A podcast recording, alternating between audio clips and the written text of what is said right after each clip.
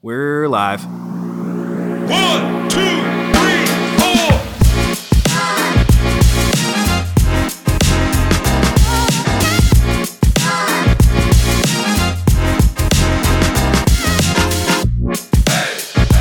What's up, everybody? Welcome in to West by Pod, podcast about WVU sports, the Big 12, and some stress-free college football Saturdays.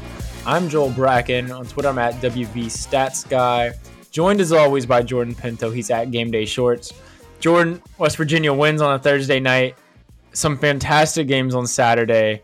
And you know, you already got the, the big W in the bag. How was your college football Saturday? Absolutely amazing, man. You said it all. You said it all. We get the W. We get things kicked off really with a banger of a game on Thursday night, right? Where, uh, you know, you see the contrast between our product, the college football product, and then just the string of just absolute slogs that the NFL has had on Thursday nights. um, but anyways, we get it kicked off with a banger. We get the win, which obviously helps. And then yeah, you go into uh, into a Saturday where, um, you know, if you if you're a, if you're a college football is a superior product to the NFL guy, like this is one of the Saturdays that you that you point to and just ask ask people what the hell they're thinking because, I mean, some decent games early, but then, you know, the three thirty slate almost had more good games than you could pay attention to. Um, you know, you have obviously Tennessee, Alabama, um, TCU, Oklahoma State was great. So, yeah, just peak uh, peak college football viewing experience this weekend. Yeah, a beautiful weekend if you're a fan of the sport. Um, yeah, unless you have a strong rooting interest in Alabama, I don't know how you watch the end of that Tennessee game and, and think there's a better sport out there than college football. With you know just the exciting action on the field, crazy fourth quarter, and the entire scene afterwards, like that's Scenes. probably why you and me care about you know college sports so much, and it's why a lot of people do because that was just you know that was that was bottle that up right there. That is peak. Um, and then you know on your other screen you got TCU Oklahoma State, massive game, awesome finish, double overtime. So yeah, hell of a weekend. Um, but guess what? The Mountaineers also got massive W. Might have been, you know, a little afterthought at the by that point, but you get a huge win on Thursday. So pod today, to be honest, this is a this is a jam packed pod. So we got Baylor review. We got we'll talk Big Twelve recap, precap quickly. We got midseason grades because West Virginia six games through a twelve game season, regular season. Uh, you know, because we're still going to push for the playoffs, so still additional games to go, and then we're going to break down the Texas Tech Red Raiders. That is the next team up on the schedule. So I'd say let's not waste any time. Let's get into Baylor. Uh, Jordan, you want to get us started there? For sure, man. So uh, Baylor coming in, uh, pretty pretty notoriously well documented. Zero and five in Morgantown coming in, uh, coming into this game, and so you know you have them coming in on a Thursday night in Morgantown, which used to mean something. Baylor's coming in favored. We're the home dogs, uh, so a little bit of extra extra stink on the game. I you know I think for for me, um, crowd was crowd was about what I w- what I expected I, is what I would say. I think there were about forty five thousand in there, and it's the same forty five thousand that have been in there that you know when we've been in our in our down patches over the last three years. I guess is what I'd say. But you know, once um, a little bit a little bit of restlessness early. Um, I think everybody was pumped that you know. I mean, came out the offense came out firing, looked great. Uh, Baylor Baylor punches back, goes up 17-7 at one point.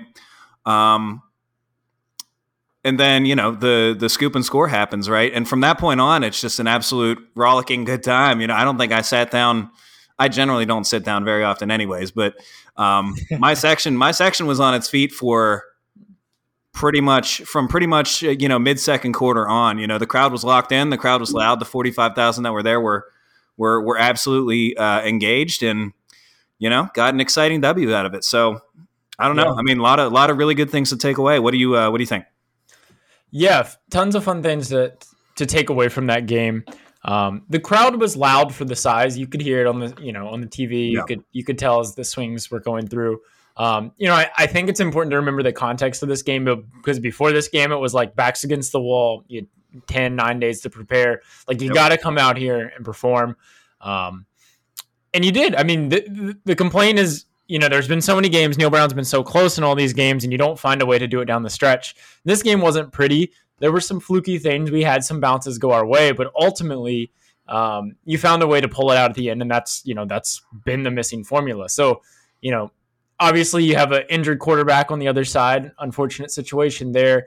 You know, some some balls hit the ground and bounce into your hands. Guys are in the right places when when those balls are bouncing around, but you know, you get the damn thing done, and that's I mean, that's all we care about. That's all. That's all you need to do. Um, so yeah, I mean, ultimately you feel good and you get this win, and hopefully the momentum grows from this win. This is a team that won the Big Twelve last. Year. It's a significant win. Yeah, you know, I, we we've talked a lot about they they lost a lot of talent um, for sure. I expected some regression this year, but this is still.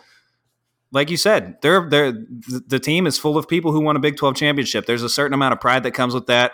Um, you know, I think there there are still enough of the guys from last year where you know the talent drop off is not so spectacular. Where I expect Baylor to go out and, and finish, you know, at the bottom of the conference here. You know, this is a team that uh, has a lot of very good players, maybe just not the top end NFL talent that they had last year, but a team that's full of really good players. And, and you know, you went out and and kind of stuck it on them. You know, I mean, by the end of that game, you could tell that they they did not want to, you know they did not want to play defense on us by the end of that game. You could kind of tell just with the way we were gashing them at the end. Um, but yeah, no, a super big statement win in a game that we absolutely had to have. Um, the team has not quit on Neal Brown. I think that is very apparent um, for for all of the, you know, you, you go on the message boards, you go on social media. The you know there is a not insignificant portion of the of Mountaineer Nation that has maybe given up on Neal Brown, but the team is still very much bought in. And I, you know, I think this is the kind of win, dude we've we've had so much of that kind of shit happen to us over the last three years. We can't apologize when you know we get one good bounce um, that we end up picking up and running back. You know, so I thought. I mean, I thought it was a great win. And Neil Neal Brown after the game kind of said that's that's the message he's been pre- preaching to the team. You do enough things right for a long enough time, sooner or later, some of these things are going to bounce your way. And to have it actually happen, you know, this is the kind of thing where can you know i don't want to get ahead of myself here but it, it is the kind of a thing that could swing a season potentially now we have to go out and go on the road in a place where we haven't had a whole lot of success uh, this week which which we'll get into but it is this is this is the kind of thing that could turn a season around yeah, and I, won't, you know, by any means say that this game was gifted to us. I think we were probably more fortunate than Baylor, just with you know some of those luck plays that happen. You know, the the blocked extra point run back that's a three point swing. That's a field goal yeah. right there. Um, and then the you know the scoop and score was you know obviously a great play, getting you know punching the ball out, great you know athleticism on the return, but also like just right place, right time, right bounce. Uh, everything just you know so those are kind of I'm not saying ten free points, but ten points that you probably don't expect in the, this game happening again. Um, but winning cures all. I mean, that's you know, you win these games, you find a way to get out of here, and the narrative is like, "Whoa, what a solid win! What a you know, you had your backs against the wall." You know, don't forget we had a false start on the goal line. Then you call a timeout. We had a muff punt. The coverage there in the second quarter was like the tweets were like being typed. Um, you know, of like let's let's get Neal out of here because there was but there were so many moments in the game when um you know, I feel like it felt like okay, this could be it. Like we're down we're down 17-7 or you know, JT throws the pick late in the game, you know, the third quarter you go down. Like there there are plenty of moments where like you said, I think the team kept fighting. Plenty of adversity. You get some lucky things. You do things right, and things went your way. You come out of there with a win. That's all people care about. That's all people will remember. So yeah, I think we were due, and um, man, hell of a win. I mean, okay. So do you think this is the best and or most exciting win in the the Neal Brown West Virginia era? Uh, I mean, it's it's got to be you know the Virginia Tech ones might taste a little a little bit sweeter just because of the mm-hmm. opponent, but um, in terms of quality of opponent, uh, quality of the game, I would say, I, you know, this is right there with Iowa State as as probably the best one uh, that that I can remember. I was at both of them. You know, this is the same kind of game where man, the crowd was just desperate for something to cheer about, and the guys gave us something to cheer about. You know, it, it, and so it turned into a really fun night. Um, and and you know to to get the win is just is just the icing on top. I think there were uh, obviously uh, a ton of really good performances that uh, that I think we need to talk about as well. Um, yeah. You know, you have Tony Mathis kind of kind of uh, showing the version of himself that he showed last year, maybe the version that we were kind of expecting this offseason when when some of us are. Um, you know, not uh, not ignoring the loss of Leddie Brown, but but maybe thinking that we're going to go be okay in spite of it.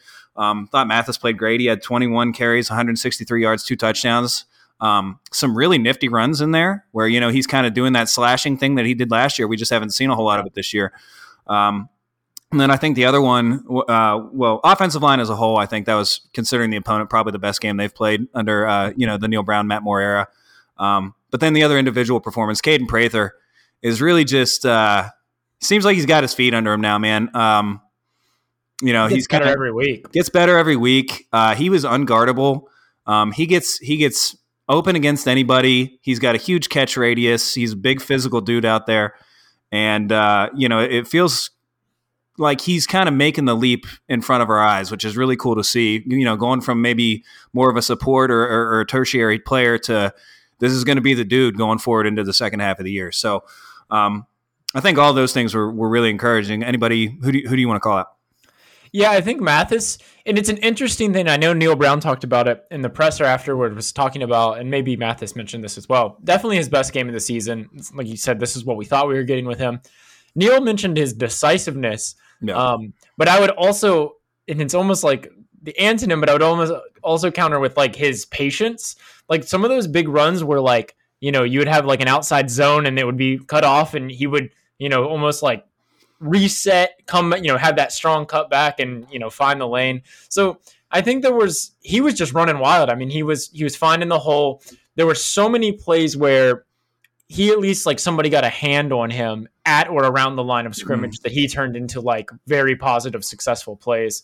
Um, so I, you know, I do think a tribute to him. Also, the offensive line was, you know, I think was pretty dominant. This is a really good defensive front uh, for Baylor. Uh, obviously, uh, Ika, I think, was injured for a little bit, but you know, he clogs up the middle there. So I think the offensive line just also, I think, is getting better and better, giving Yeah. JT time to throw. Um, and then yeah, the receivers, no no drops. Prather's looking like a weapon. Reese Smith out there making crazy grabs. Yep. Br- Bryce Ford Wheaton contributing, especially when you give him some space. Um, so yeah, just you know, an awesome night all around for the offense. Um, what did we score? Forty points, forty-three points. I mean, you, you know, you're lighting up the scoreboard, moving the ball. You feel good, and I think one thing that really stood out to me too was, you know, I don't know how much you attribute this to the coaching or the game plan, but the first drive of both the first half and the second half, absolutely surgical. They were long, like high play drives that just dinked and dunked. Exactly what we talked about on the pod last week, like having a high success rate, not explosive, but just continuing chunk, chunk, chunk, chunk. Yep. Um, coming out in the second half and watching that drive, um, both running backs slashing it up, we're moving the ball consistently. Like that instilled like, okay, I think we're here to fight in this game. Like, we, you know, we're here to to come and win this thing. So, um, yeah, offense as a whole, I mean, hell, you, you score around forty points, you can't can't be too upset. I think they did their job. Yeah, I think you know if we're if we're gonna blame the coaches for for you know dropped passes or or muffed punts, then we do have to give the coaches credit for something like that. That is likely much more direct result of of their actions. You know, the game planning, like you said, very well scripted drives coming out um, to to start the game to start the half. Um, I notice we're not talking a whole lot about the defense. Uh, probably good reason there because Baylor threw for about seven thousand yards uh, on us. Um, the secondary really struggling out there. I thought the linebackers really struggled in coverage as well, but um, we're a couple positives. Uh, you know, uh, obviously you have Darius Stills, um, or jeez, Darius Dante Stills tying the all-time tackle for loss uh, mark, so something that he's probably going to break and, and be the all-time leader in. Um, you know, before before the end of the season. I thought Sean Martin played great. I know he got hurt. Um, he's on the depth chart right now, so I don't know if that was anything lingering. Um, but uh, he- you know he was he was having an outstanding game. I think he had six tackles and a hand, you know, a couple pressures and only 20, 25, 26 snaps, something like that. So definitely when he was out there, he was making his presence felt. Um, and then you know the same handful of guys. Burks Burks has been awesome. Quietly, it's it's it, it feels weird to praise a guy in the secondary because as a whole they've been so bad, but uh, he has not been the problem. You know, the guy's been in the right spots all year. He made another you know handful of plays against Baylor. Obviously, got the interception. Um, he's been tackling really well. Um, I don't know. I think on the defense, we're we're kind of getting to a point where, you know, we're still we're obviously bad. We're we're bad. Um, but there are some strengths starting to emerge that I, I, I think, considering the track record of this team in the second half of the year during the Neal Brown era, and there's no doubt, you know, we've we haven't been good overall, but we've been good in the second half of seasons. And so I'm wondering, you know, you, you see people like uh, Kpogba, McLaurin coming downhill, um, Spells making some splash, giving up some plays, but get, making some splash plays too. I, I'm I'm thinking there's maybe some strengths emerging on defense where you know there's still going to be some holes, but but maybe some things that we can kind of start to to leverage and, and use to attack teams um, going forward, as opposed to you know playing on the back foot a good bit for the first uh, several several games this year. I don't know. What do you what do you think about that?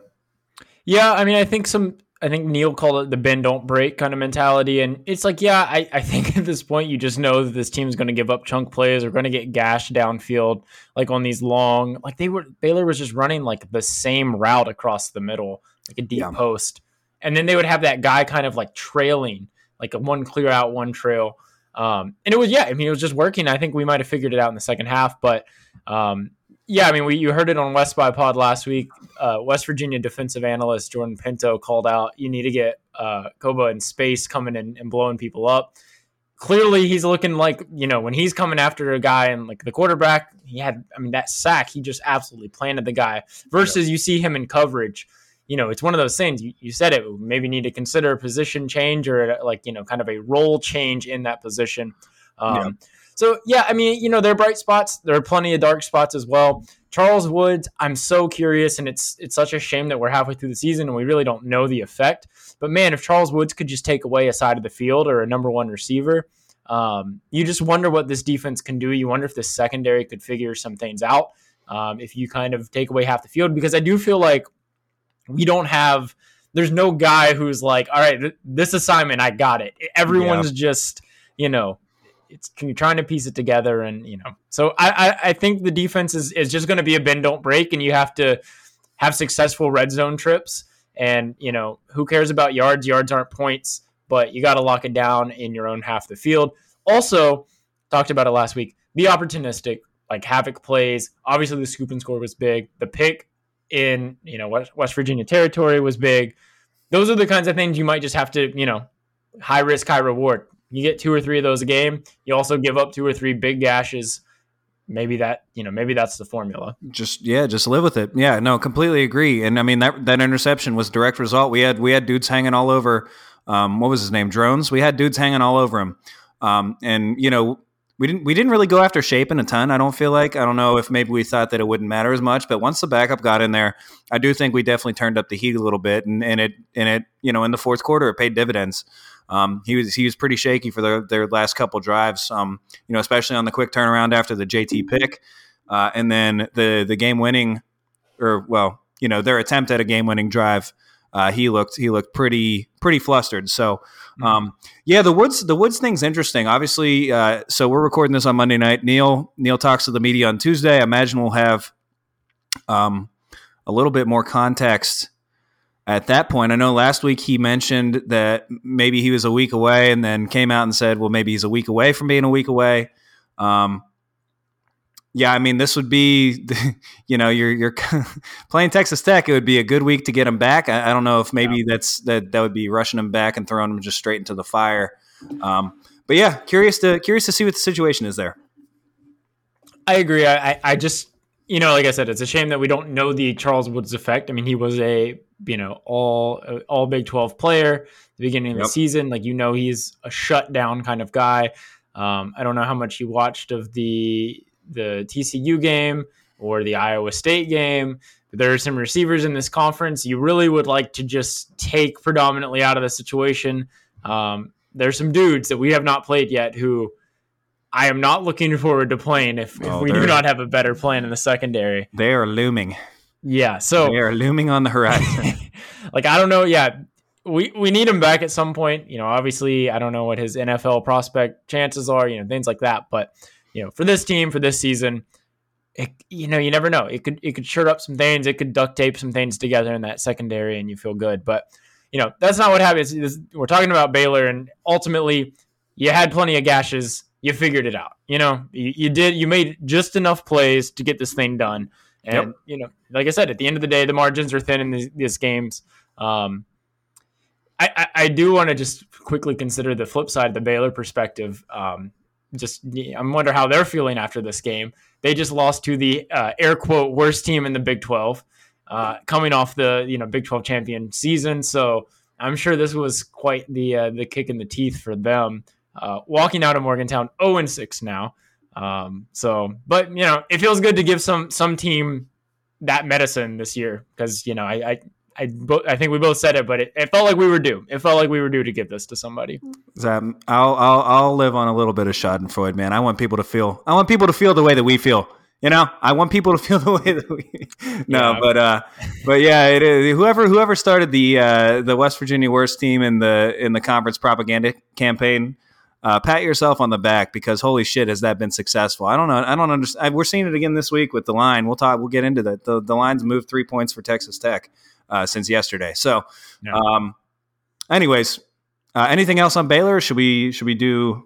I know we got a we got a full slate here. Should we just get into Oh, recap? oh, Recap. One more I want to just just quickly. Casey Legg, absolute money. Dude's Oh, automatic. What a stud! Um, we haven't asked like too much of him this year. Like he hasn't been drilling 50 yarders. Right. But the dude doesn't I mean, you know, every every short thing he is automatic within 40 yards. And, Yep. and that's just such a security. You know, field goals aren't always what you want when you're inside of 40 yards, but when you need one to win the game, really had little to no doubt. Like this dude's money. It it makes the decision easy. Uh, yeah, when you when you know that when you know that three points is you you have three points in your pocket if you want it, right? So, Your expected points are like 2.9 when he's Yeah. kicking a Yep. So, yeah, you feel good. So, yeah, shout out Casey.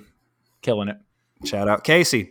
All right, let's do a little uh, little do a little recap precap. Um, so twelve o'clock slate. We had Kansas, Oklahoma. Um, I was uh, I'm not gonna lie. I was I was trying to trying to rebuild some dad points on uh, on ear- you know early in the day Saturday after being out of town on Thursday for for our game. I only watched a little bit of this game, but I think overall the result kind of went how expected. You know, Dillon Gabriel back for Oklahoma, Jalon Daniels out for Kansas, and Oklahoma a little bit of a get right game for them maybe. Um, what'd you think? Yeah, kind of the same thing. Just sort of what you would expect. A little regression to the mean for both teams. Kansas coming back to earth, especially with Daniels out, and Oklahoma coming off the you know off the mat because they were zero and three in conference. So you know, yeah, I I, I don't think any huge takeaways here. Yep. All right, that brings us to uh, to Texas, Iowa State. Um, don't think I was really surprised here either. Uh, you know, Texas has been flying high. This just had the the makings. I don't. Texas was favored by 15 and a half uh, going in. I think I saw, or either saw or heard a stat that Matt Campbell, Iowa State, has never lost by more than 17. Um, and there's been some pretty bad football teams mixed in there. Um, but you know, again, we see the Iowa State defense keeps them from getting blown out, and, and a little bit of signs of life from the offense. You know, they they had a chance to drive and win the game at the end of the game, ended up fumbling, and uh, Texas was able to to get out of there with a win. But Yeah. yeah, yeah. If you you know, no matter what fan base it is, that Hunter Dekkers getting kind of hit, hit in the head. The fumble comes out right as the knee's coming down. Bang bang. It's like a triple bang play to be honest, because it's like, is it targeting? Is he down? He's getting crushed. Like, there's a lot of stuff going on there. And then, no matter what fan base it is, everyone everyone who uh, would be in that position says that's targeting or whatever. And yeah, because it's against Texas, it like pisses everyone off, you know, and that's just what it was. It was a tough call, but Iowa State, I mean, they gave themselves a chance. They were moving the ball with a chance to tie or win. I was surprised the game was that close, but you know, everybody has their week, so um, the result expected, yeah. for sure, for sure. Then we have uh, the the absolute bangerang of a game. Um, so Oklahoma State, TCU. I think Oklahoma State went in ranked number eight, TCU at thirteen. And apparently, this was an awesome game that uh, my attention was on Alabama, Tennessee, and I feel bad for saying that. Um, I don't. I don't feel bad. I have no regrets. But uh, you know, uh, I went back, watched the condensed game, and yeah, Oklahoma State was up big in the first half of this game.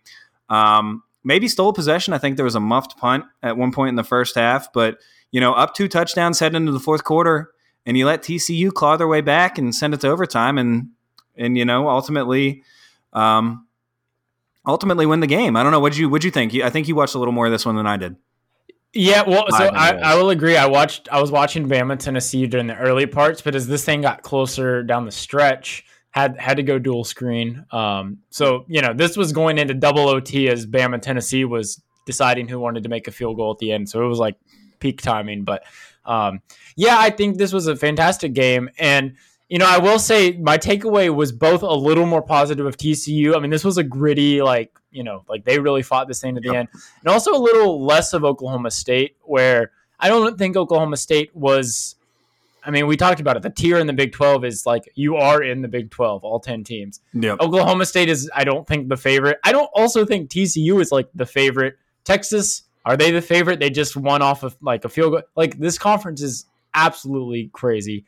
Um, but yeah, TCU, this was an impressive win. Oklahoma State, I was a little underwhelmed from the, the parts that I watched. I thought they were going to be better, but this TCU offense is potent. I mean, I think, you know, this is a team that might score 84 on us if we don't figure some things out. They can sling the rock. as long as we score 87. Yeah, no, I I uh, I, I completely agree. Um, you know, Oklahoma State. So they they came out and they they won their three games in September. Whatever, they didn't really play anybody. Um, since conference play has started, they're getting outgained on average by 100 yards a game. So 399, 399 on offense, and they're giving up almost five, you know 499, so almost 500 yards a game. Um, they got away with it the first two weeks. You know, I think we kind of talked last week about their game against Baylor was kind of a, a weird game where, you know, you talk about unaccounted for points, right? Uh, Oklahoma State had, you know, a special teams touchdown and some other stuff go their way. And then, um, you know, they beat Texas Tech 41 31 uh, in a game where Texas Tech looked like every bit as good. Anyways, I don't want to say they look like the better team. You, you can't look like the better team and lose by 10. Um, but yeah, I mean, it, it seems like it finally caught up to them, and so I wonder, you know, I would have some concerns on both sides of the ball. You know, I don't think their their defensive line's been awesome, but I don't think their defense as a whole has really, obviously, hasn't been as good as it was last year. Um, and then just the lack of playmakers on offense. You know, it seems like their only offense is Spencer Sanders run the ball. You know, um, Yeah. And, he looks if- good when he does that. and he looks that good. is it. Um, but you know, he, he you can't do that every time, and he still seems like man, his fourth year as a starter, he's still good for that for that Spencer Sanders turnover, where there's just you know no excuse to do whatever it is that he ends up doing, and he does it and gives the ball away for his team. So, um, yeah, completely agree with you. Yeah, think more of TCU, think less of Oklahoma State after that game.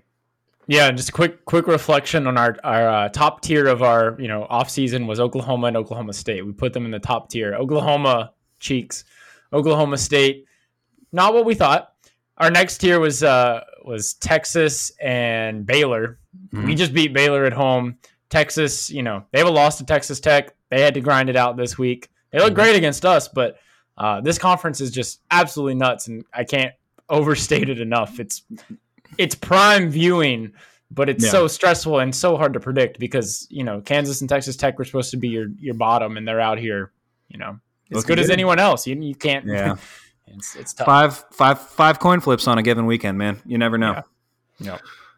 All right, uh, let's get into the uh, to the precap. So early game, we have uh, Kansas going to Baylor. Baylor seven and a half point favorites. Um, I think that I don't know about the coverage coverage aspect against the spread or whatever. I'm expecting Baylor to take care of business in this one, um, especially if Shapen's back.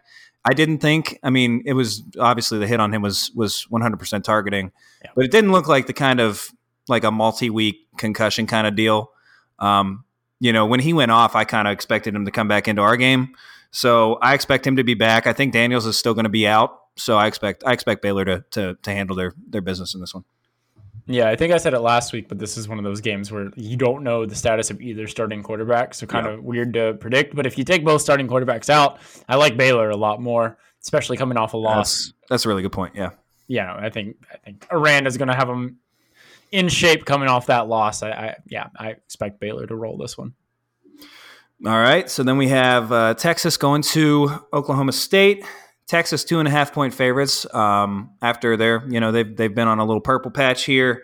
Oklahoma State obviously struggling as we said. I don't know. I think my question in this one is is if Texas comes out firing, like can Oklahoma State score enough to keep up? Like can they hold serve? Um, you know, we just Mhm. kind of detailed the struggles they've had offensively. So I don't know. What do you uh, what do you think there? Yeah, Texas is able to score, but Texas is also the defense is highly rated. I mean, you Yeah. if you subscribe to a lot of these advanced analytics, I mean, they have Texas at five, six. Five. Like yeah. You know, it they're up there, and a lot of it's also the defense. So, um, yeah, I, I'm not surprised to see Texas favored here, even on the road. And uh, yeah, I, I would lean towards Texas in this game. Yeah, I think Texas can get it done. and then that brings us to the uh, the night game. Kansas State heading to TCU. TCU only four and a half point favorites, which you know, I mean, if you if you, you say they're going to get three points for home field, that means they think they're a point and a half better. I don't know. It felt kind of low to me based on based on um, you know the way the TCU TCU's looked over the last month. But regardless, only undefeated teams in the conference, so expecting a good game here. I don't know. What do you what do you what do you think? Yeah, this will be an exciting game. I am surprised TCU is only favored by four and a half. Um, I I don't know what TCU's run defense can do against K State because K State, you know, obviously has multiple weapons, and that was the big deal last year was the TCU run defense. Um, I admit I'm probably not as up on the TCU run defense yet, um, but that that would be one thing I'd watch is if you know that that's uh that's the thing. But TCU's undefeated, which is crazy. Six and zero, Um, man. Six and zero, and you know you have to eventually you start becoming favorites in these types of games. They're they're a slight favorite, and yeah, I, I don't know if they if they win this. I mean, they're they're absolutely in the Big Twelve title race. I mean, they are firmly. You know, this is a a middle to top of the road team. They they can roll. You have to drop that bow on them in Morgantown in two weeks, baby. That's right. Nah, but yeah, no, I think the one, I think the thing to watch in this game, um, you know, the the win aside, Spencer Sanders did have some success running the ball, uh, and Kansas State's definitely going to lean into that more than Oklahoma State does. So I think that's that's going to be the hinge. Is you know, can Mar- if, if Martinez runs wild, K State has every chance in this game. If they can slow him down a little bit, then I don't think Kansas State can can score quite enough. So, um, all right, anything else precap? That's all I got. Okay. Let's get into the uh, to the report card. How do you want to do? You want to both of us uh, give our grades and then kind of talk through it, or um, maybe maybe alternate and we can agree or disagree, or Yeah. let's- alternate, let's agree, one. disagree. All right. Well, do you, you here kick us off, quarterback. Go ahead. Yeah, so first one's quarterback. We we both said B plus. So we're gonna go through all the position groups, give a grade, quick reason. You know, B plus. I think if you're going year over year, it's uh, A to A plus. You know, in terms of improvement. But I think B plus. I think I think JT's done his job. He, I like that he isn't afraid to take the hits. He stands in. He gets the the thing done. You know, I think the only big error on the year was the pick he threw against Baylor this week. Um, you know, I think he's you know he just does his job he doesn't doesn't really go outside of himself but um, definitely a dependable guy I think uh, I think where you see the upgrade the most. Uh, so if you just look at the raw passing numbers, it's actually concerningly similar to what we got out of Doege last year, right? But uh, I, I think where you where you see the improvement is in that success rate, in that in in mostly in or sorry, and especially the lack of negative plays. Yeah. Um, I think we mentioned on the on the preview last week we're we're ranked third by Beta Rank in, in terms of negative drives, and I think a lot of that is JT, like you said, standing in there and delivering the ball where Doege was panicking. And then also, um, I don't know if this is a Graham Harrell. I mean, it's a Graham Harrell thing, but it's because he trusts JT to do it. But che- checking in and out of plays, right? You know, Yeah. getting us out of a bad play and into a good one. And that's something that I don't think that we let Doege do last year. Um, for whatever reason, you know, he was bad. Maybe Neal's a little bit of control freak, whatever. But we're avoiding negative plays at a, at a very, very in a very good way, I guess is the way that I would say it. So I think that's where you see it is just the, is that success rate. We never go backwards. i would also just add to that his pocket presence is Yeah. unbelievable. He is not a runner. Like he's not going to take off and run but that thing he can do when the pocket collapses quickly and just kind of like squeeze his way out and you know by the time he might throw it away you know whatever it might not be a play but his presence he just has a feel for where the pocket is around him. It's really impressive to watch. Yep. Multiple multiple bad snaps this year that have resulted in completions where he just keeps his Yeah. keeps his wits about him. Where Doege, you would you know either fetal position or brown stain on backside of trousers. But yeah, no, I think I mean huge upgrade. I, and you said it, both B plus. I think he's been, um, you know, maybe pre-injury Jalon Daniels I would take over him, but I don't think there's anybody else in the conference I'd trade him for. So. All right, running backs. Um, I said B plus. You actually were even higher. You said A minus. Um, so you know, I think Donaldson has obviously been the story, right? That guy has been, you know, one of the two or three best true freshmen in America. He's been one of probably the ten or fifteen best running backs overall um, before he got hurt. Um, he's given us you know, just that big play threat. He's not even that fast, but he just he just gashes people. Um, and then on top of it, you add Mathis, you add Johnson, who Johnson's kind of found his feet over the last month or so.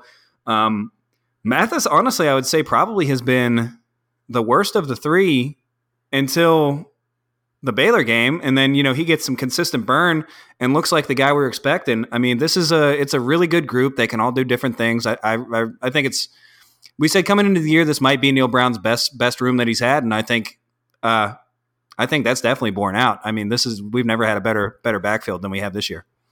Yeah, and, and maybe that's why I went just slightly higher than you with the A minus is because I don't feel like in a single game the running back room has held us back. There's been a guy in every game. Justin. Johnson's had some burn. Donaldson's been like a workhorse. Then, you know, this week Mathis comes in. I don't feel like there's been a single game where you couldn't find the hot hand in the running back room. So very impressive. And also maybe a piggyback comment to the Doege's or not Deggy, the uh, the JT Daniels numbers is the balance is you have such hot you you have such a hot running game right now that you don't have to go throw for 350 or 400 mm-hmm. you're getting 200 on the ground like most games so you, yeah. you know you, you, chip in 200 through the air keep the defense off balance i, I think the running back room has done everything um, to really give this offense like the the open playbook to where you can just you know everything's on the table because the defense can't just make you you know cut off one dimension of your of your offense Absolutely. Yeah, they've been great. Um, better in pass protection too, which was a big, uh, obviously a big concern uh, this offseason. Yeah. Um, all right, receivers. Uh, we both said B. Discuss why, why B for you. So B because I would say the top end has been like A minus. I would say like Prather, Bryce Ford Wheaton um, have been phenomenal. I think B because after that it's like Reese Smith. It's like um, you know, Sam James has had some some quality games, some quality plays, but the re- the receiving room is not deep, and that's not necessarily bad if you're you know getting the production from these guys, and we have been. Um, and then also the drops. You know, the drops on some plays, especially like the Texas game, were pretty painful. Um, I think you lose a, a, fraction of a letter grade just for the play Pitt. Like that one just is so big that glaring, yeah, that, that stinks. But um, you know, the positives have been very positive. I think you know, unfortunately the drops stink, but you know, this is a productive receiving room. I think one of the better ones we've had in a while, at least in terms of like rounding it out. Yeah, this is this is definitely the best. Again, the best group that we've had in the Neal Brown era. Um, I don't know if I put them up there with the, with that 2018 group or, or the Kevin White, Shelton Gibson. Uh, you know, and obviously, obviously, I'm not even going to bring up Tavon. Well, I brought him up. Tavon and seven.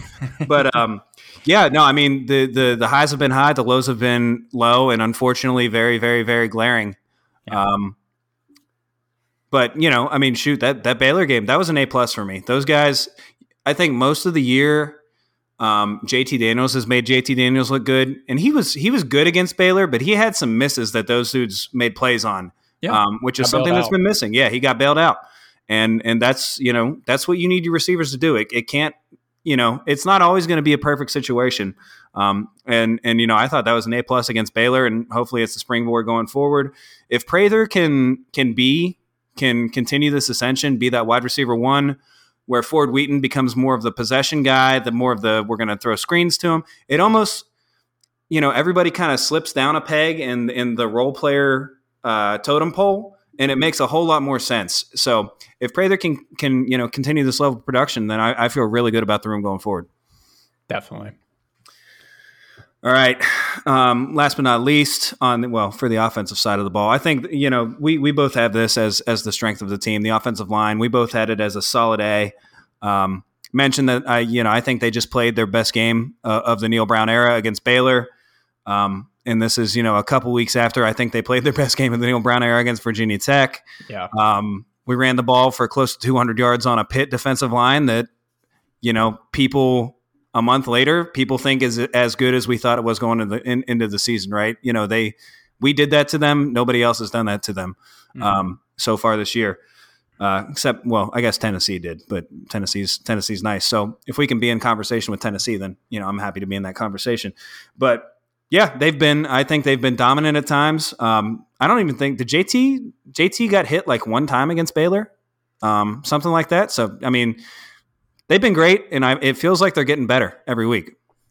Yeah, and, and that, this is all with the you know the right tackle. It, not I want to say it's an issue, but you know we have four firm guys, and then you you know you're getting some kind of shared time at the right tackle. You know, a great offensive line, I think, to the casual viewer is one, and it's like a ref. It's the one that you don't notice and you don't know their names. Um, we got dudes, and this kind of similar to the running backs. I'd say the playbook is just wide open because we can pass protect. JT can stand in there. He's got great pocket presence.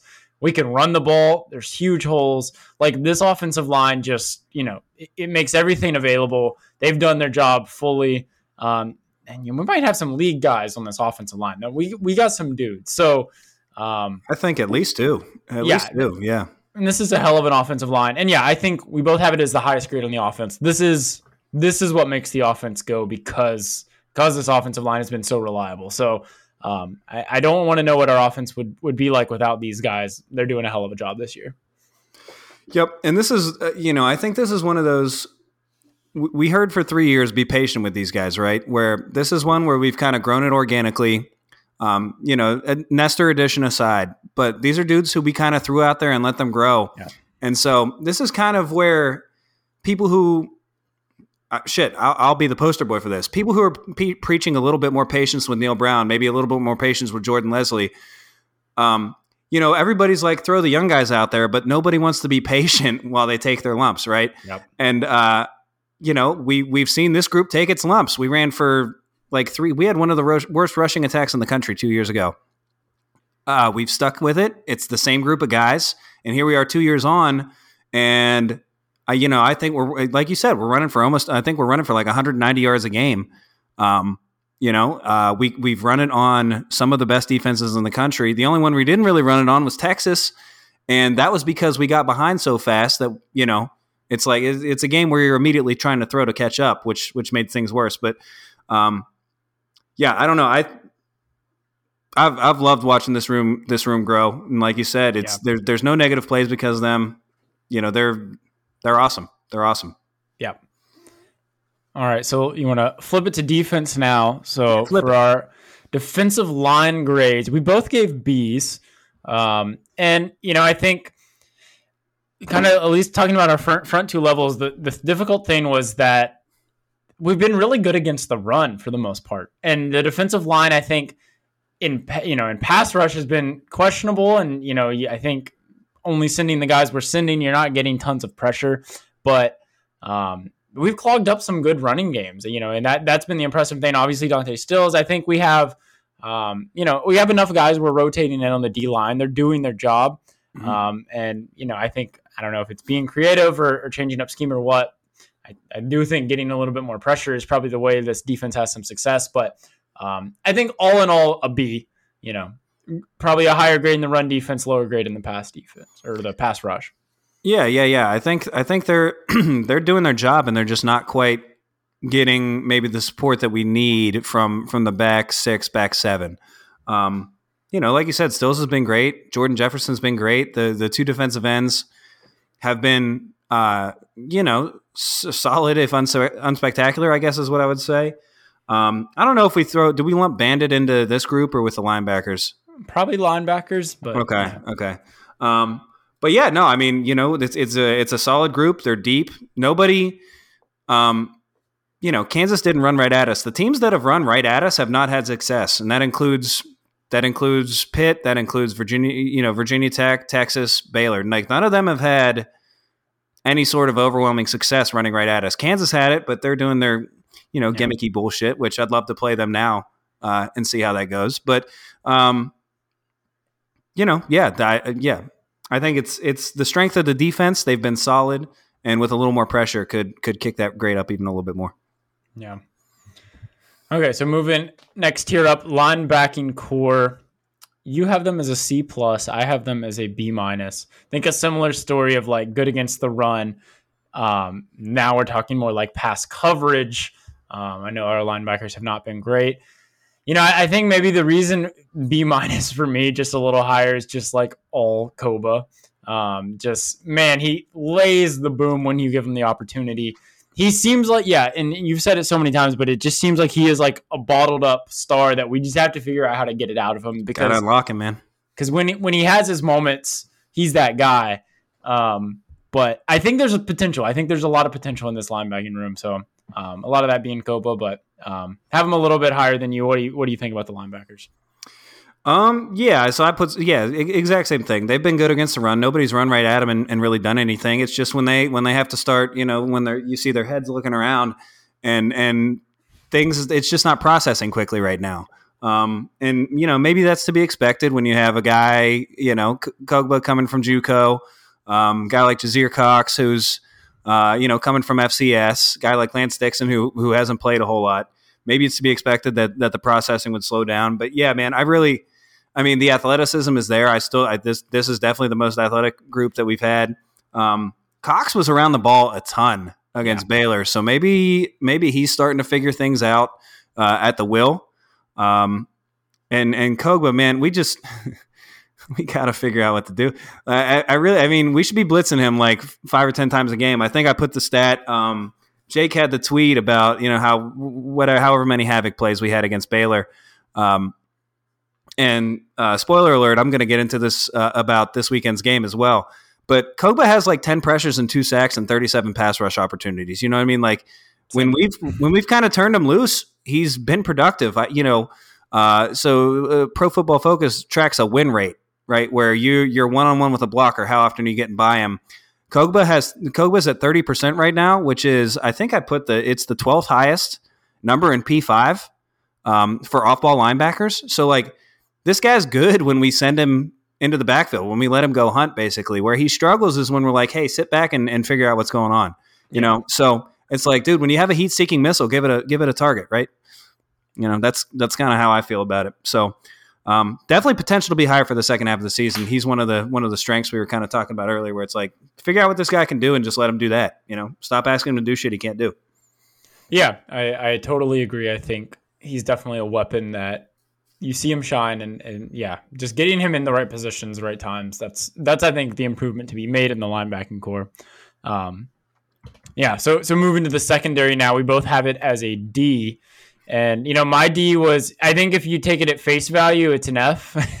I mean, just yeah. to be honest, like mine started as an F, obviously. We're, we're a P five team, and you know, you look at the secondary. I, I put it as a D because um, half is the conversation of Charles Woods being out, and it's like, okay, well, if you told me are all Big 12, I remember conversations people were having before the season of like, okay, Charles Woods is going to do well, and then everyone else is going to have to figure it out. Well, if you told me Charles Woods was gone, what would the expectations of the secondary be? Like, are we doing that much worse than you would expect?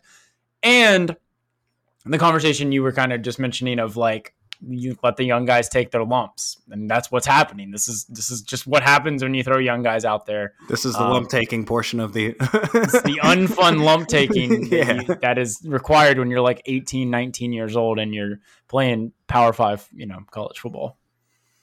Yeah, man, I I, I completely. Uh, so obviously we're in agreement. We had the same grade. Mine started out as an F as well. Um, and and for me, the Woods thing is kind of the same conversation as as the the Prather thing, right? Where Prather's emerging as a true wide receiver one right now, and it kind of kicks everybody down the totem pole a little bit. If Woods was there, it would kind of do the same thing where we'd only have one of McCormick or Ajayi playing, or maybe it would just be Spells over there, and he would be okay because he would have help over the top on every, you know. Um, so so there's that. And then as as shitty as they've been, and they've been, I mean, literally one of the worst groups in FBS this year. Um, in terms of forced incompletions, you know, passing yards allowed per attempt, uh, rating, all this stuff, and then obviously the eye test, right? Um, I watched Baylor throw for a thousand yards on us uh, on Thursday, and uh, you know, so my eyes saw that. But I think there's some bright spots. I already I already talked about Burks. I don't need to go into him some more. Um, Brells spells his feast or famine at this point. Um, he's made a lot of really good plays. He's made a you know a lot of really bad plays, and then I talk about him every week, but Hershey McLaurin's another one like Kpogba, where when when you're not seeing the little loading icon over his head, he's catching bodies, man. He had a mm-hmm. tackle for loss against Baylor where he filled the alley that you kind of slipped a block and filled the alley that they were trying to run into, and just destroyed this running back for like a you know one or two yard loss. Um, and he's one where it's like, man, should we be playing this guy at like linebacker in passing situations and just saying like, hey, yeah. don't let the quarterback run. That's your job. Um, just kind of go wherever you want. Don't let the quarterback run, or just go get the quarterback. You know, even just blitz him. Um, I don't know. I mean, so you know, I, I do as as bad as we've been. I, I do feel like and this is another, you know, what I was talking about the strengths. It's like I, I feel like some of these guys have shown some things that they're good at that we need to lean into for these next six games. Um, they've shown some things that they're bad at as well, where it's like, okay, maybe don't ask them to do that. And I think McLaurin spells, you know, they're right there. So Yeah. but yeah, they've been awful. Let's not let's not undersell them. They've been really bad. We're, we're just trying to sell you the good side. Yeah, they, I mean they are they are like probably a DF grade, so you know whatever. But Yeah. it is yeah. You're taking your lumps. You're missing your best player. Uh, you know, an all conference guy. So we gave him D's. Um, moving to special teams, we both gave a C plus, and I think this has been. Um, you've had some really nice things in your special teams. Casey Legg, big doubt, you know, big bright spot. The block kick versus Pitt, massive momentum changer. I think that had a solid impact on the game. Downsides have also been significant. You can't catch a punt. Um, I don't. I think we've turned the ball over twice on the punts, but you know we've Mhm. dropped a few more, um, and just got lucky. Uh, and then maybe just the slightest of uh, of downgrade for the uh, kickoff touchdown from the uh, the FCS team we played. So C plus for for both of us. What do you think about special teams?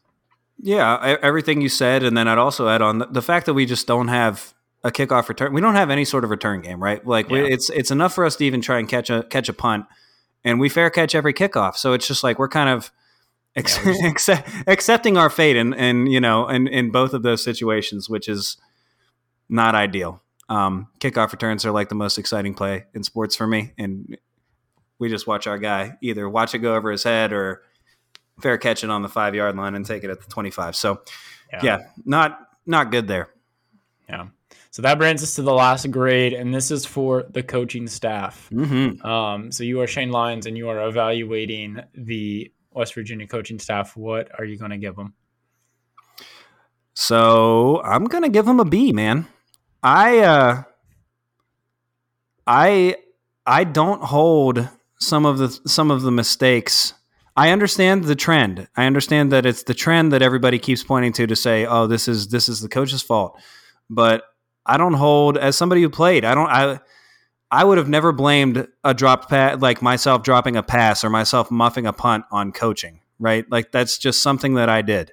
Um, you know, the one real indictment for me is is coming out flat against Texas. That's a horrible look. We got our asses kicked and and just had nothing for them. But the flip side to that coin is that we're you know a handful of snaps away from being uh, five and one, um, four and two, whatever you want to say there. Um, you know, we're a handful of snaps from winning either the Pitt or the Kansas game or both. Um, and then the fact that that they just haven't quit. You know, we talked about it in the Baylor review. Uh, there were there's a there's been ample opportunity even against Texas. We didn't quit. Right, we fought back. We won the second half of that game. Um, and so for me, the fact that the team still believes him. Who am I as a fan? Where I, you know, I'm I'm with the the team for three and a half hours every weekend. The people who are with Neal Brown and the coaching staff for uh, you know 60, 70 hours a week still believe in them. So why would why would I not? So I don't know. What do you think? I give them a B as well. Um, I, I think Pitt, Virginia Tech, and back against the wall Baylor game, all three games that you came out very prepared and ready to win and you know play well. So th- you know, obviously the two rivalry games were very important, and I think our team, you know, we lost Pitt, whatever, but we we were ready to play, and we we played. We played them for four quarters. Virginia Tech, I think we came out, and once we settled in, you know, we dominated that game. You know, Kansas is a game that maybe got caught off guard, but we obviously weren't the only team this year. Texas, we came out flat. I mean that that stinks, but you know, all in all, I don't think we. Uh, I don't think our losses were because of our coaches. Like Texas, probably more talented than us. Um, you know, you hope you come out a little better, but man, the ball just wasn't tipping our way that day. I mean, we had you know interceptions getting getting caught, tipped off, and you know stuff like that was happening to us. Pitt, we didn't lose that game because of coaching.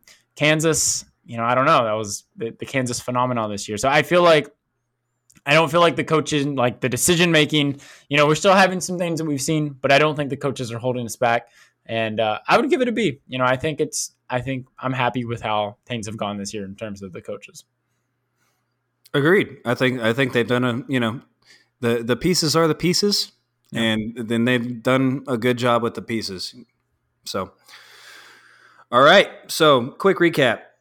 Uh, we both went B plus quarterbacks, running backs. I went B plus. You went A minus. Both went B's for receivers. Both went A for O line. A lot of agreement here. Both went B for D line.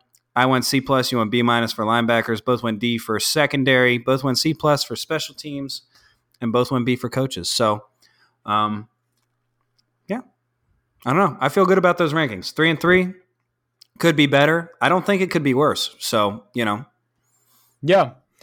I think yeah, I think three and three is the right record for us. You probably should have won one of Kansas or Pitt. You maybe should have probably lost Baylor. no, we're not. We're not going to say that. So whatever, we're three and three. It's halfway through the season. We're moving forward. That's right.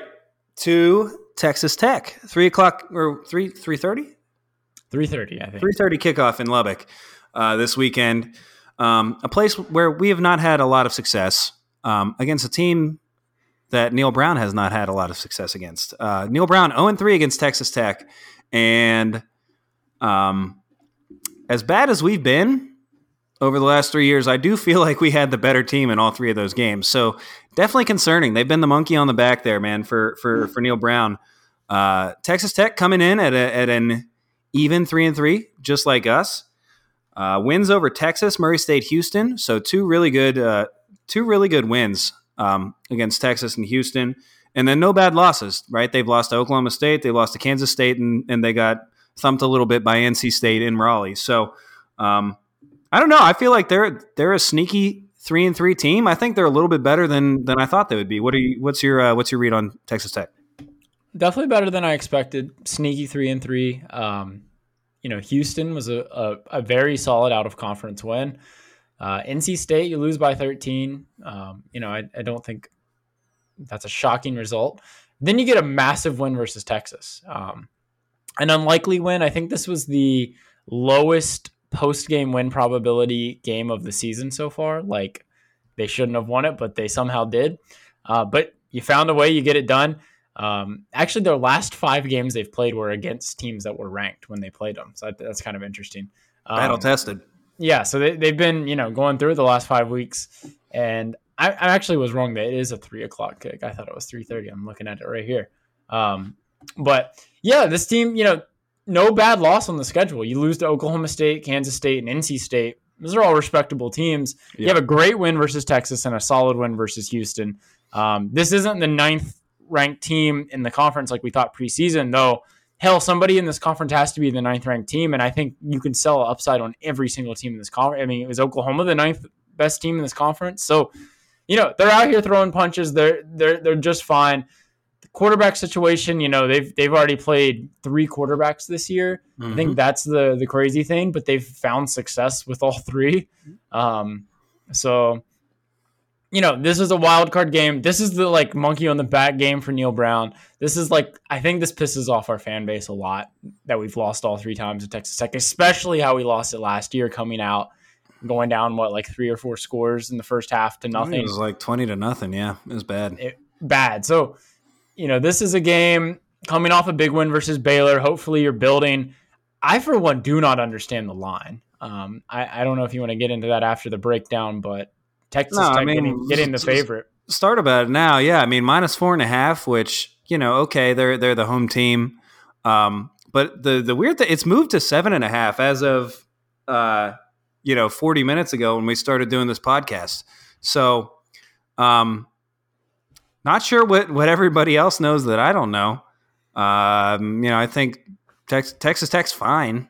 They're they're good, but I mean, more than a touchdown. Again, this is the propaganda campaign. Somebody has been very successful with this. West Virginia is the worst team in the conference propaganda campaign. Yeah, and you know every everything's kind of pointing towards um, Morton is going to be the quarterback Mhm. uh, this weekend, and you know he was the third stringer to start the season. He's thrown 79 times in his career at this point. Um, you know his PFF grade isn't isn't fantastic, um, but you know he's he's thrown three picks so far in, and just 79 attempts. Um, but you know, obviously had a pretty solid game. You know, being able to move the ball recently, um, and and you know, this offense, I don't know, this offense could light us up because any offense has the capability to light us up. So uh, they're going to go fast. That's you know something that kind of lends to wear down defenses, and also you know when you have that kind of like inexperience, like getting the plays in, you know, getting set. That's always one of those things. I like when we do it when we go fast, but um, you know, you wonder that you have a great running combo and and you know, slinging the rock around. How we're going to deal with the speed. Um, I know you have this stat in here about the the speed of this team that they run a play every 21 seconds. Um, so that including blazing. including like the live ball time, right? So like a play happens and then they snap it again uh, in 21 seconds, which is just insane. Yeah, they run so 87 plays per game. Um, the next highest in the country is is 79. Uh, so they're they're absolutely flying. And and for context, you know they do every 21 seconds. We do like every 25 and a half, and we're not we're not a slow team, right? Like we No. go tempo. Um, if you look at you know somebody like a Georgia or Baylor, it's it's up, you know, 30 north of 30, 31, 32. So, you know, they're they're going 10 seconds faster than like your average um, offense. Um, but to be expected, right? They brought in Zach Kittley from Western Western Kentucky, and he has been who he's been. Um, he did the same thing last year, threw the ball around a ton, uh, went fast. Uh, they've been pretty good, right? So Beta Rank has them 39th in O score, uh, 11th in drive efficiency. Um, not too much explosiveness. So, you know, very similar to ourselves. They're, they're 79th in explosiveness. They're not hitting a ton of big plays. They're just snapping the ball, gaining five, six, seven yards, throwing it, then doing it again. Um, I thought it was weird that so so Beta Rank has them as the 13th ranked effective pass team. PFF has them as the lowest graded passing attack in the Big 12. Um, and then Parker, so CFB graphs, which I think he leans just on uh, EPA, you know, expect expected points added. Doesn't really like them a lot either. Has them the 80th ranked passing attack, you know, 80th ranked EPA per pass play. So, um, I guess it's a, it's an interesting contrast between the raw numbers where they throw it more than anybody. They're doing 50.7 attempts per game, which is the most in the country, and I think they have the second most yards per game. Um, but then you look at some of these some of these uh, independent grading, you know, analytic models kind of things, and and it, per play it's not a ton, but I think it's just the volume and the efficiency that they hit you with that is that is the trouble, and and certainly is probably going to pose a problem for us. Um, what are you what are you seeing in the models? Yeah, the volume is is definitely you know different than a per play metric. You know, you'd rather just be very efficient and in your plays and you know do the plays you need to do and, and move the ball. You know, running the most plays per game, all that means to me is they have a lot of quick possessions. Um, you know, like the classic Big Twelve model of like the eight play drive that lasts like ninety seconds. You know, that Yeah. that's kind of what you you know. Also, the speed, the hurry up, no huddle, moving the ball quickly um, you know, getting to the line and snapping it. Um, and you know, one thing we see it was the West Virginia offense when we do this, you know, the kind of the air raid characteristic of getting the ball up and snapping it quickly. Doesn't have to be passing, running the ball.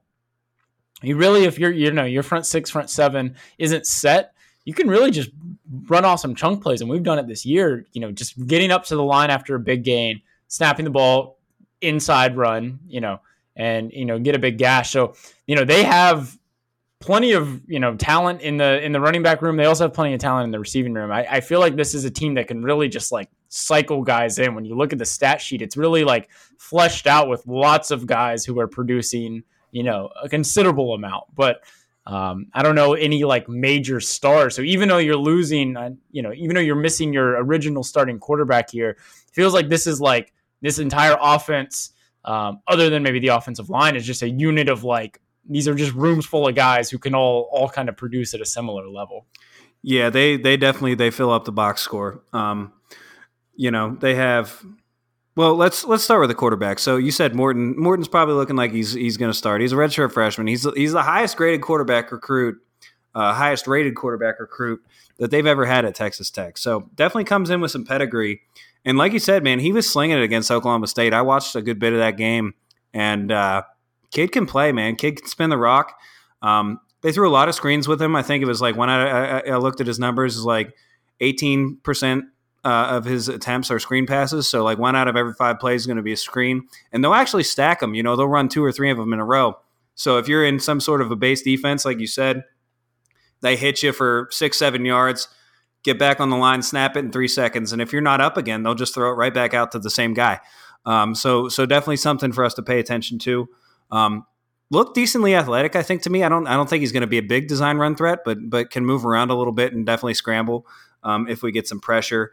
Um, and then you said it, man. I hold their uh, I hold their running backs in the highest of esteems. I, yeah, I think I even said about SaRodorick Thompson over the summer. That guy feels like he's been there for like eight years and has just killed us. Uh, and then Taj Brooks is really good too. Both of them, both of them are effective. I think so. If we look at it combined, it's it's 117 rushing attempts for the two of them, 525 yards, six touchdowns, um, about three yards after contact, 38 missed tackles forced, and then uh, very crucially, 34 combined targets, um, which is I think the it would either be the most or second most um, on the team. I don't have the number. If you have the numbers or if you want to pull them up, but they throw the ball to the running back a lot, and so that's something where we, you know, we talked earlier about the the linebackers um, struggling in coverage a little bit. That's something that I would look at as maybe an area of concern of, of you know tracking these guys coming out of the backfield, tracking these guys, um, you know, uh, as they're as they're running routes. So, um, anything you want to add, uh, either quarterback or, uh, running backs? Yeah, I mean, just having the dynamic, you know, having the having the two headed monster at the running back position. Um, you know, another thing is you know not having Donovan Smith. He was a you know they they like to run him a lot. He did get out. He almost averaged the same amount per carry as both of the backs.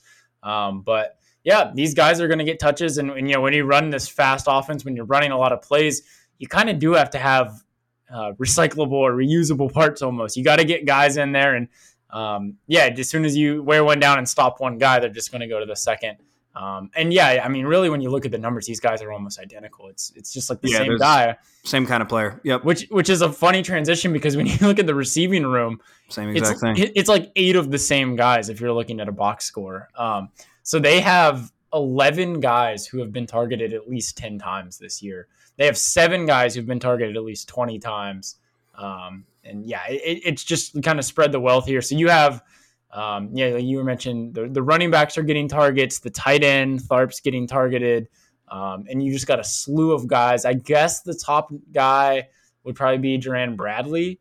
Um, but mm-hmm. I mean, it's really not by much. I mean, you really look across the the targets share. He actually has a lower receiving percentage I'm looking at Myles Price. He caught 30 of his 39 targets. So that's good for 77%. It's pretty solid.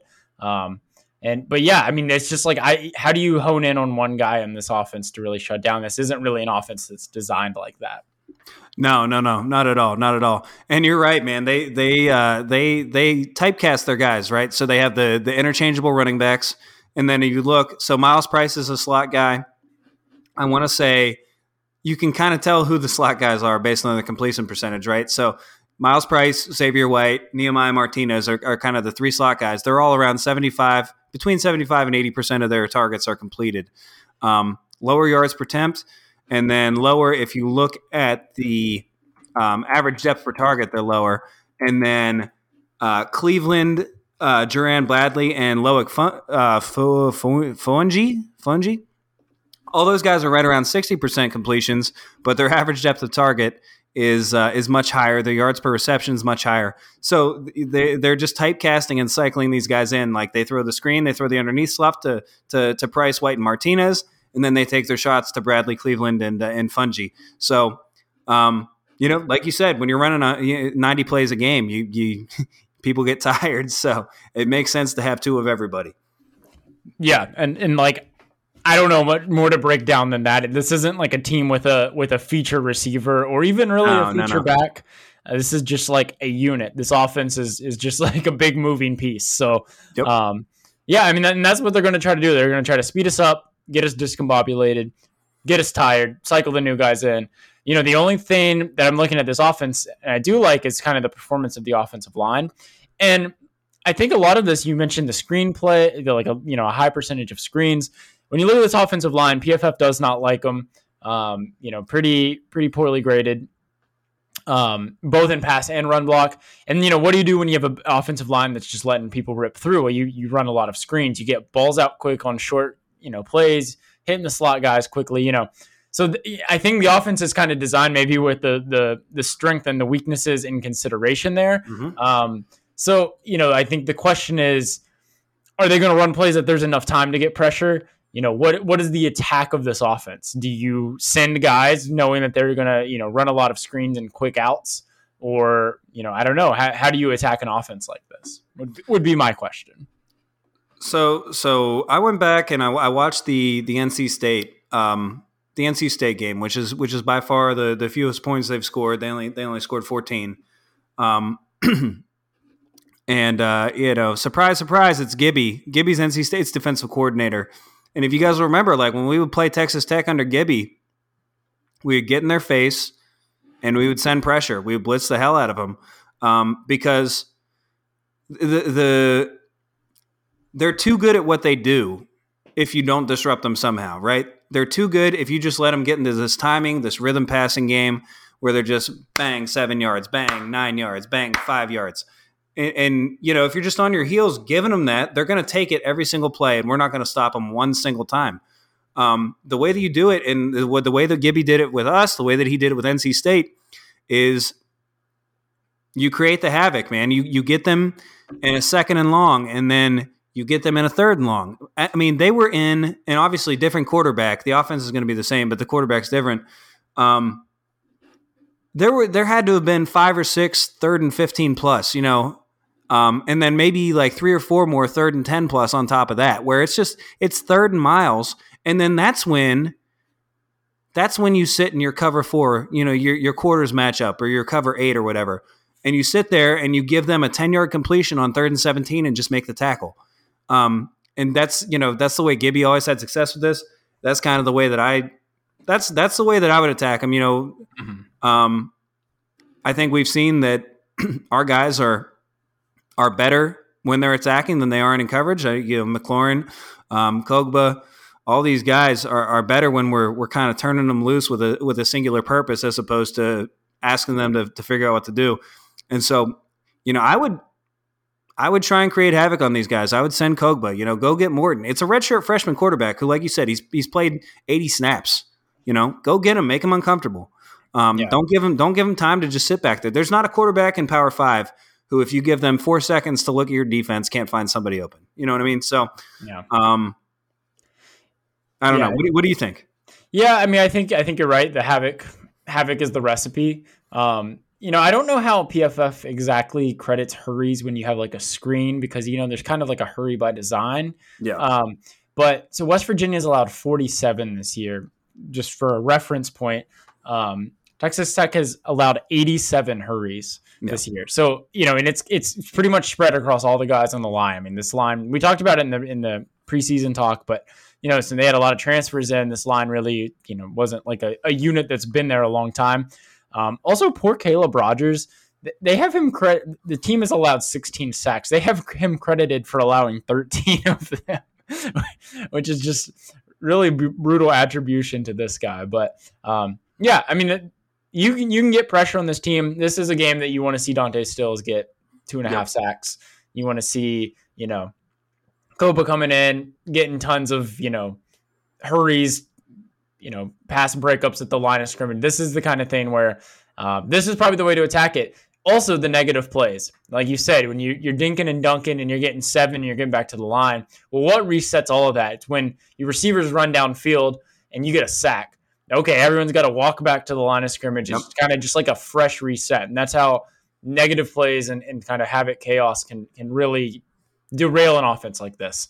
Um, so yeah, I think that's the recipe on offense, or when we're on defense. When they're on offense, I, I think this is a team that you know, I think teams are going to be able to move the ball through us against us through the air, but this team is not as talented as the teams that we have played. Um, this is not a Texas offense. I, I, don't even know if this is as talented as a Baylor offense. Uh, they have they have their way of going about things, and they're good at that. But talent wise, I'm just not. I'm not sure that uh, th- this is at the top of what we've played against. Yeah, I don't know. They don't. They don't have a, a Monaray Baldwin or a you know, a Gavin Holmes. And and shoot, I mean, last week I didn't think that Baylor had a Monaray Baldwin or a Gavin Holmes. Maybe that's just our special power this year is that we make people look amazing. But they're they're not a team that has beat anybody over the top. Um, they're a team that has beaten people by getting on rhythm and, like you said, dinking and dunking them to death. They beat Texas because they ran 100 plays and Texas just got exhausted. And by the fourth quarter they they couldn't just couldn't couldn't even hardly line up anymore you know? So I think I mean the the, the way you're successful on defense in this game um, create some havoc. They've given the ball away a lot this year. Uh, you know I, I don't think we mentioned in the lead. They, so they're they're one of the 10 worst teams in the country in terms of turnover margin. They're they're minus one point about like 1.2 a game I think is the number I put in there um, the only game that they've won the turnover battle was was Texas. They were plus two. Every other game they've been minus. Um, they were minus three against NC State. They were minus three against Kansas State. So um, I think that's the recipe because they'll give you. A, they've given other teams opportunities. There's no reason to think that if we get in their face a little bit, make them uncomfortable, make them throw something before maybe they want to, that they won't give us opportunities as well. Yeah. No, I think I think that's yeah, exactly. And with a young quarterback, you want to you want to put him in those decisions and, and and force him to make some you know risky call risky calls. There, he's already turned the ball over to have three picks, um, yep. in very limited snaps. So definitely definitely the recipe um, to to get out of there. So what about when West Virginia has the ball? Um, you know, I will say the Texas Tech defense last year was you know downright horrendous. Uh, looking back into our deep dive numbers, I'm seeing that last year they were 94th in the country in rush rank, 104th in pass rank. Uh, been a different story so far this year. Um, you know, right now Beta Rank has them at 49 rush and 10 in pass rank. Um, you know, you look at the box scores, high points 41 to Oklahoma State, 37 to Texas and K State. Um, but like you said, they just run a lot of plays. This is just like a high number of drives type of game. Um, when you really look at efficiency, defense has actually been like all right, definitely way improved from last year. Yeah, way way improved. Um, I think 16th in D score overall in beta rank. Um, if you look at PFF and if you look at the the EPA stuff, um, they don't like them quite as much, but but definitely a much improved defense. Um, but I don't know. My my perception of the defense is that they have like a handful of very good players, um, but like not a ton, not a ton of stuff behind it. Almost mm-hmm. like they're they're not super deep with like with awesome players, but they do have they do have like three or four guys who are who are very good.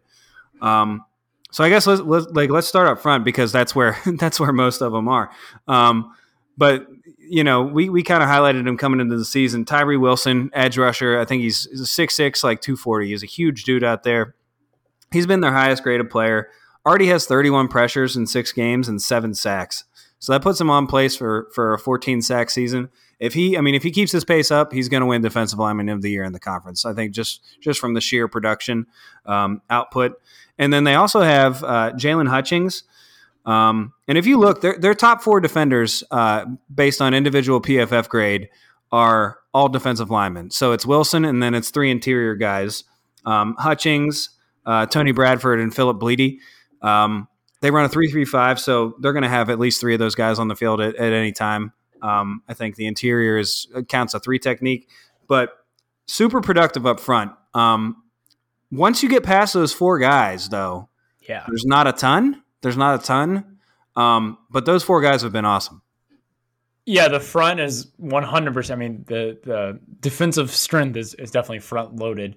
Um, so, in terms of what PFF thinks their pass rush, it's actually the first in uh, the Big 12. Kind of surprising with from all the great defensive fronts we've talked about Oklahoma State, Texas, Baylor. Uh, this is the number one ranked pass rush unit in the conference, but um, coverage wise, I mean, it just completely changes. They're second to last. I'll, you'll never guess who's last in the conference in coverage. Um, by a healthy margin, it is West Virginia, but the second worst is Texas Tech. Um, I'm sure JT Daniels, JT Daniels is loving um, the sound of that. You know, this could be definitely a big game to to sling the rock around.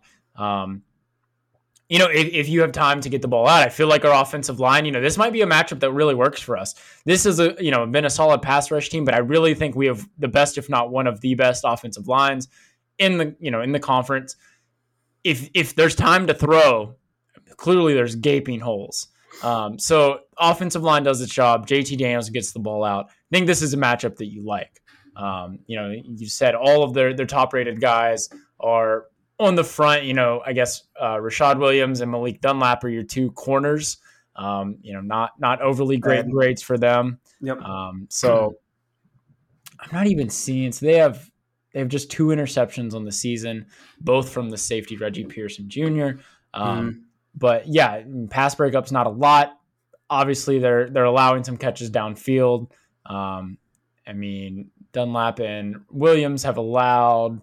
I just lost it here. Twenty five catches between the two of them. So Mhm. you know, I, I- I think the the recipe is just manage this line, but I like the matchup. Like I think this is a matchup that our offensive line is up for the task. Yeah, no, I think I think you said it, man. This is this is a matchup where what we've been good at and kind of this identity that is forming for us over the last uh, you know couple weeks, where it's like a ball control air raid type of thing, where we're we're dinking and dunking, we're running the ball on people. Um, the the same formula that was successful against Baylor can be successful against this team, and you know I we we've heaped praise on our offensive. I think this is a game our offensive line can control. Um, you know, Kansas State ran for 340 yards on these guys. Um, the corners are bad, so you know I expect Prather and, and Ford Wheaton to, to both be open uh, frequently. So you know I think that the the things that we've been good at through six games are things that this team is is susceptible to. So I I really like the matchup for our offense. Yeah, and you know, I see that you have this down here, but the you know the K State had a lot of success running the ball. Um, so you know, going to be interesting to see how if the balance you know persists. I don't off the top of my head throwing the Texas game out. I feel like pretty much every game this season we've we've kept the balance pretty well on offense. Um, so this is you know a team that's definitely kind of front loaded with this pass rush and this front four. Um, so yeah, it's just going to be interesting to see how it plays out if, if we're still going to have this balance or hell, just is this a game that you you give JT the ball and you say throw the ball 50 times and Prather's going to catch it 15 and Bryce Ford's going to catch it 15? You know, like is that the is that the winning recipe? So, um, I think something to watch. I think the the receivers versus these corners is is a matchup that I like. I like it. I like it a lot. Yeah. And you know, I think you've talked about kind of where you're stepping down the depth chart when you have two almost like two number one receivers. Um, you know that really helps when you have weak corners. You know they they both need help. You can't just double the one guy. It, you know it's you're going to find single coverage, and that guy might just have a feast day like that. That's that maybe is just how it's going to go down. Yeah. All right, man. So what do you I mean, overall we, we talked about the number. Um it's moved to, to yeah, seven and a half. Um what do you think about that? And what's it gonna, you know, do, do you see us being successful both covering and uh and winning the game? Seven and a half is steep. I would get in on the West Virginia side of seven and a half for sure. Yeah, yeah. Is I mean, to, to, to me, it just this feels like a game that we can absolutely, you know, if I'm if I'm selling you the blue and gold colored glasses version of this game, we we just completely dominate the trenches on both sides of the ball. Right? They have the worst offensive line in the country, or not in the country, worst offensive line in the conference, and our defensive line is a strength. Um, and then on the other side of the ball, we have one of the maybe the best offensive line in the conference, and you know they they the, the defensive line is their strength, but you know we have good receivers. I don't. I, I really feel like this. It's a good matchup for us um, up front on both sides of the ball. And if you're winning the trenches like that, it's really hard to lose uh, by more than you know by more than a touchdown. Especially, it's really hard to lose games if you're dominating the trenches, though. So I don't know. I think yeah. What, oh, sorry. Go ahead. I was just say I think they're going to be points. I mean, I think you said the over under Yeah. was 68, six points to Tech. That's a 37-31 game. Um, you know that feels right. Maybe even higher. I mean, I think I, I think both teams are going to score. Clearly, they've done it with their you know just kind of plug and play. They have all these different guys that are you know it's kind of just you you go in and you assume this role, but there's not one guy to shut down. So I think that's you know something that's definitely a benefit to their offense, but. Um, I feel like we, we're going to be successful against this this defense. I think we're going to be Yeah. able to move the ball. Um, like I said, I mean they they tend to have a lot of high play games, but um, other teams have moved the ball. Defense has definitely improved, but um, I don't know. I feel like you know this Baylor game vibes are good. You found a way to win a tough one that you know things finally went your way, and uh, yeah, this could be a step. You look at the next couple games on the schedule. This could really get things rolling in the right direction. So, of course, Mountaineers by hundred, maybe two hundred. Um, but I've got a good feeling. I think this could be the thing you have to think Neal Brown and staff had this one circled. Like this is the one they've probably been getting hell over. Um, so I, I think this one, Neal hasn't, you know, three straight years. You have to um, have to figure out how to beat this team when you have probably been the better team every time. Um, why not this time? One hundred percent, one hundred percent. Just just go win, like you said. You you get this one, get this monkey off your back. You got who do we have coming up next? I was or sorry TCU. I mean, you know, the, shit. If we win this one, it's going to be rocking for TCU. If you Yep. get TCU, then you have what Iowa State. You have so yeah, you have t- Tech this week. You have TCU, Iowa State, Oklahoma. Oklahoma. That's your that's your kind of like little mini season in there. There's- Coming off a Baylor win, you know, if you if you could get two or three of those, I mean, I feel like two is very gettable. two's reasonable. two's reasonable. And Um, you, you get this one, like you said, you roll it over into a two game winning streak. You roll it over for a home game versus TCU. Then you feel like you get Iowa State after that, if you're, you know, and then Oklahoma, whatever they are. But, th- you know, this could be that kind of like stepping stone game. This could be that middle to late part of the season run, which we've seen Neal Brown teams do. We've Mhm. seen them kind of regroup mid season and figure it out on the back half. Um, and this could be, you know, shoved right in the middle of that potential stretch that we go on. Yep, absolutely. Get the monkey off the back. Let's do it. Let's do it. All right. Any more? Any more things to add? This is a a, a jam packed episode. We had a lot to. Yeah, we had we have a lot to talk back. about. No, I'm I'm good. I'm all spent. Takes takes are spent. Cool. All right. Well, I'm Joel Bracken at WV Stats Guy. He's Jordan Pinto at Game Day Shorts. Get at us on Twitter. We have a Twitter for the pod. It's at West by Pod. We're on smokingmusket.com. Um, and yeah, we'll be back next week. Get you ready for the big showdown against likely a top 10 TCU. Um, let's go Mountaineers. Let's go. One, two,